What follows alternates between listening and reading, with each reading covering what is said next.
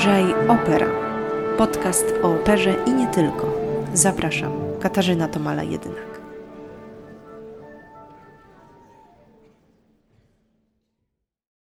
To będzie bardzo krótki podcast. Od razu pozwolę sobie odpowiedzieć na pytanie tytułowe tego odcinka, które brzmi: Jak dogadać się z tenorem? Otóż, drodzy Państwo, jest to niemożliwe. Dziękuję za uwagę i do usłyszenia. No dobrze, rozwinę wątek, bo tak zupełnie szczerze to osobiście znam tenorów, którzy nie dość, że pięknie śpiewają, to jeszcze prywatnie są niezwykle fajnymi i sympatycznymi ludźmi. Także myślenie o nich jako o zadufanych i zapatrzonych w siebie wykonawcach jest na pewno stereotypowe, bo przecież w każdym zawodzie można na takie osoby trafić. Co nie zmienia faktu, że generalnie artyści wiodą prym w tej materii, no ale na to już nic nie można poradzić. Nie mam zamiaru wchodzić dziś za bardzo w szczegóły dotyczące specyfiki głosów, ale żeby móc o nich w ogóle mówić, to musimy przypomnieć sobie ten najbardziej podstawowy podział. Zaczynamy od głosów żeńskich, idąc w kolejności od najwyższego do najniższego. Będzie to sopran, mezzosopran i alt. Teraz głosy męskie. Również zaczniemy od głosu najwyższego, a jest nim tenor, następnie baryton i na końcu bas. Ten podział wynika z różnic skali głosów, czyli zakresu dźwięków możliwych do wykonania, ale głosy mogą też różnić się barwą, ruchliwością i wtedy mówimy już o ich konkretnych odmianach, takich jak głosy dramatyczne, liryczne, koloraturowe, spinto itd., tak itd. Tak Tych typów jest przynajmniej kilkanaście. Co ciekawe, często zdarza się, że ktoś obdarzony lirycznym głosem potrafi też zaśpiewać piękne koloratury, albo w czasie trwania kariery ten głos się zmienia i baryton staje się basem lub odwrotnie, albo w końcu ktoś ma na tyle szeroką skalę, dobrze brzmiącą we wszystkich rejestrach, że podejmuje się wykonywania na przykład repertuaru zarówno sopranowego, jak i mezzosopranowego. Nie ma na to żadnej reguły. Istotne jest, aby dobrze znać swój głos, jego potrzeby i możliwości, czuć się pewnie i komfortowo podczas śpiewania, stąd niezwykle ważny jest odpowiedni dobór repertuaru, bo głos dojrzewa. Dlatego śpiewacy często świadomie nie podejmują się wykonania pewnych partii operowych i zostawiają sobie je na późniejsze lata, albo w ogóle nie decydują się na przyjęcie propozycji zagrania niektórych ról, bo wiedzą, że nie są dobre dla ich głosu. I tutaj mogą się pojawiać pierwsze rozczarowania, kiedy przychodzimy do opery i ze streszczenia fabuły wynika, że główną postacią żeńską będzie kilkunastoletnia dziewczyna, a my na scenie widzimy panią po czterdziestce to zanim zdążymy się strasznie tą sytuacją oburzyć, to miejmy na uwadze, że może jest to właśnie niezwykle trudna partia, po którą sięgają raczej bardziej doświadczone śpiewaczki o pewnych już umiejętnościach, których mogłoby zabraknąć na przykład młodszej koleżance po fachu. O, albo kiedy słyszymy arię, w której padają słowa już biegnę do ciebie kochana, a solista najwyraźniej nie ma zamiaru ruszyć się w lewo czy w prawo ani o centymetr, to również zanim zaczniemy głośno wzdychać albo mruczeć pod nosem, że co to ma być, nawet mu się pobiec nie chce, to może warto przemyśleć, czy czasem nie jest to jakaś piekielnie wymagająca aria, w której jakikolwiek ruch wpłynie na jej należyte wykonanie. Mówiąc o głosach, w formie ciekawostki napomknę teraz kilka słów o jedynych w swoim rodzaju kastratach. Niestety zawdzięczali oni swój piękny głos dość przykremu zabiegowi chirurgicznemu, który zresztą był już znany w starożytności, ale moda na kastratów śpiewaków ruszyła pełną parą w XVII wieku. Skąd ten pomysł?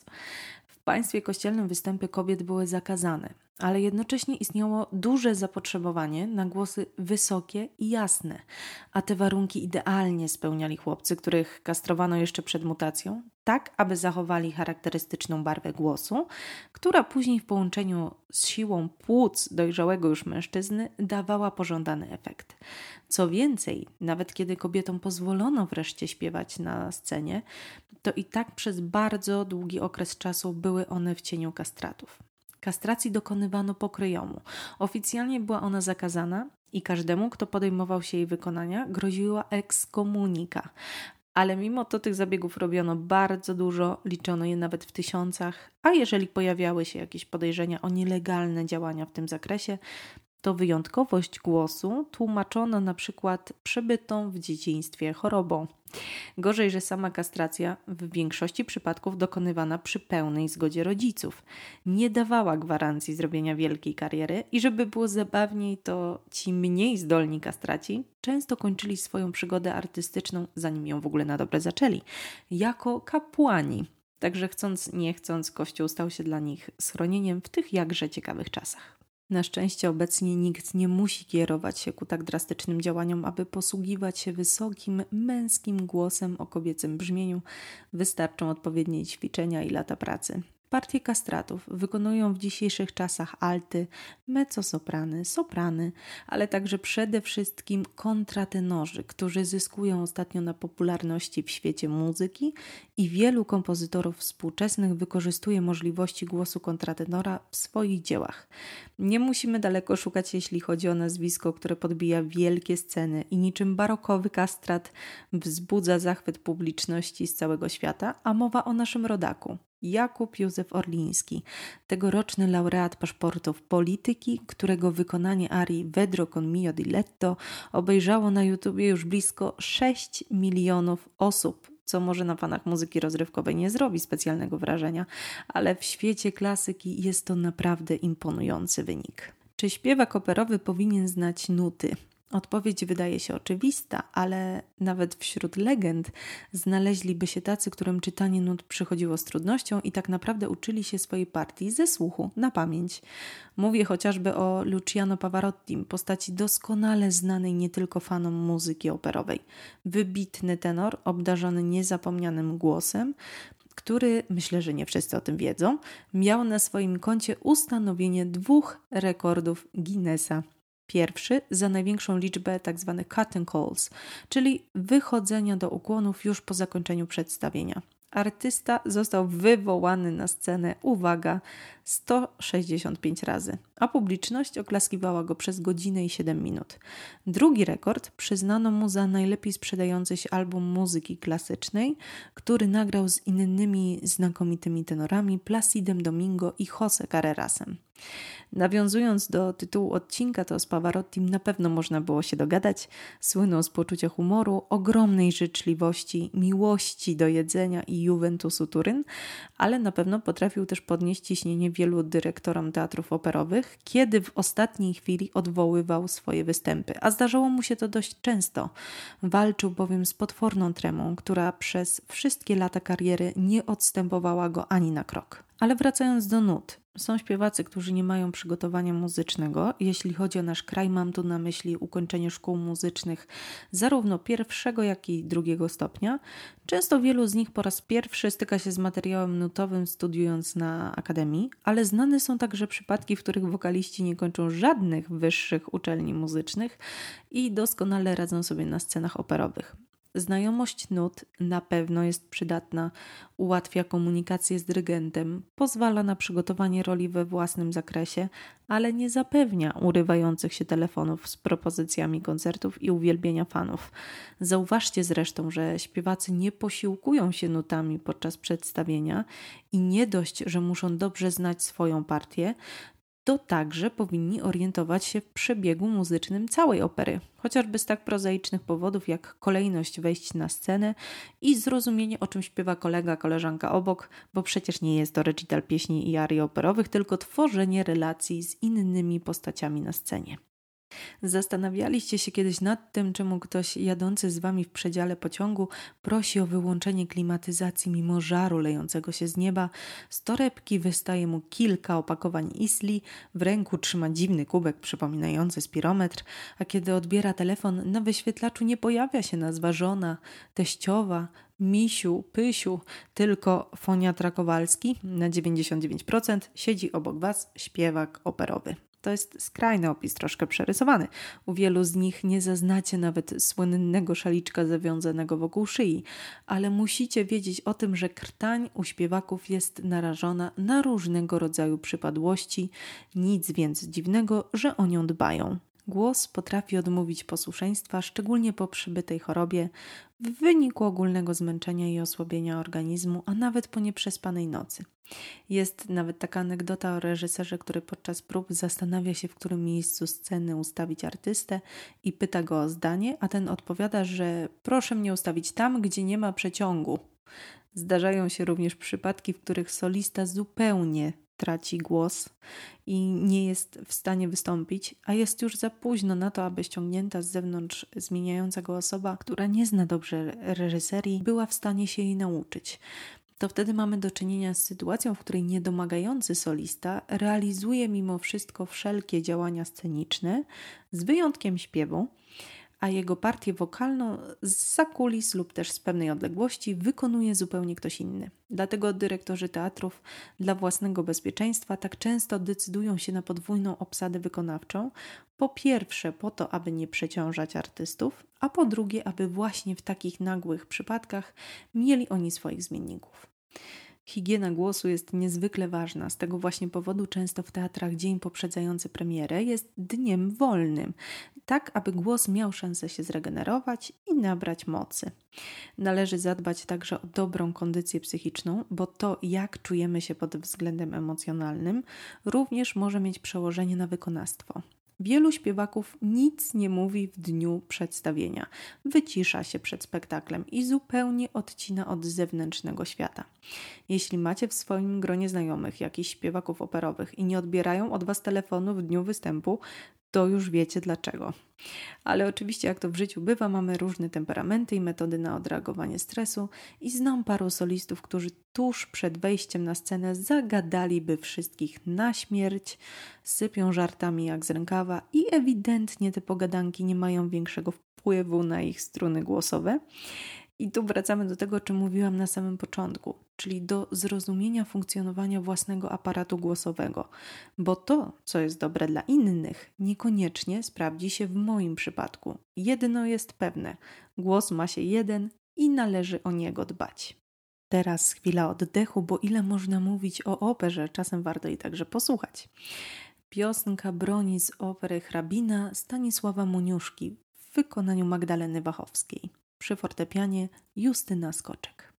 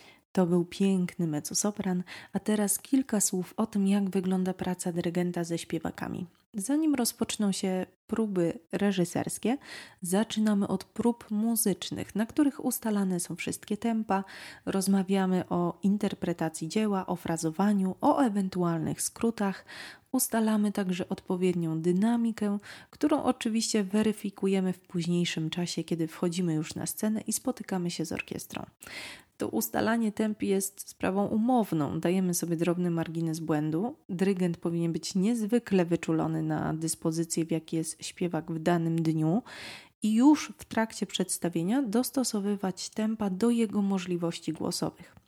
Jeśli na tej samej roli mamy obsadzonych kilka osób, to też nie narzucamy wszystkim jedynej właściwej wersji, bo głosy mogą się różnić, a zależy nam przecież na tym, aby każdy zaprezentował się jak najlepiej.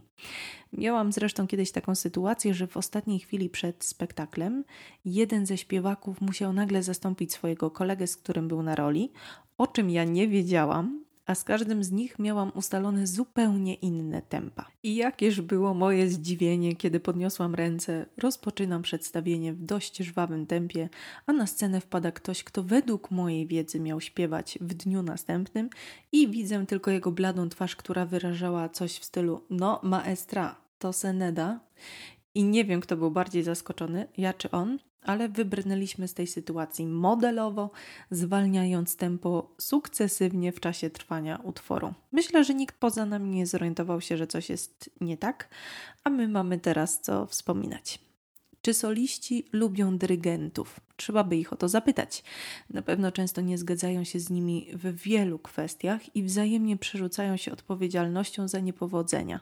Ale ja mogę mówić za siebie. Podczas ostatnich lat nawiązałam z wieloma solistami bardzo ciepłe, cenne relacje. Szanuję śpiewaków i ich pracę, bo wiem, jak wymagający jest to zawód i ile serca i wysiłku trzeba włożyć w każdy spektakl bo konkurencja nie śpi, bo presja dobrego wykonania często jest paraliżująca, a drobna niedyspozycja głosowa może całkowicie zniszczyć wymarzony występ. Ale żeby nie kończyć w takim smutnym tonie, to zacytuję Ryszarda Straussa, który podczas jednej z prób w operze zaczął krzyczeć do orkiestry: Głośniej, grać głośniej, bo wciąż słyszę solistów. Ja tam akurat lubię ich słuchać i podzielę się z Wami na pożegnanie wykonaniem arii La Donna e Mobile. Śpiewa tenor, a jakże, Szymon Rona, a przy fortepianie Artur Pilch. Dziękuję za dziś i do usłyszenia w kolejnym odcinku podcastu Uważaj Opera.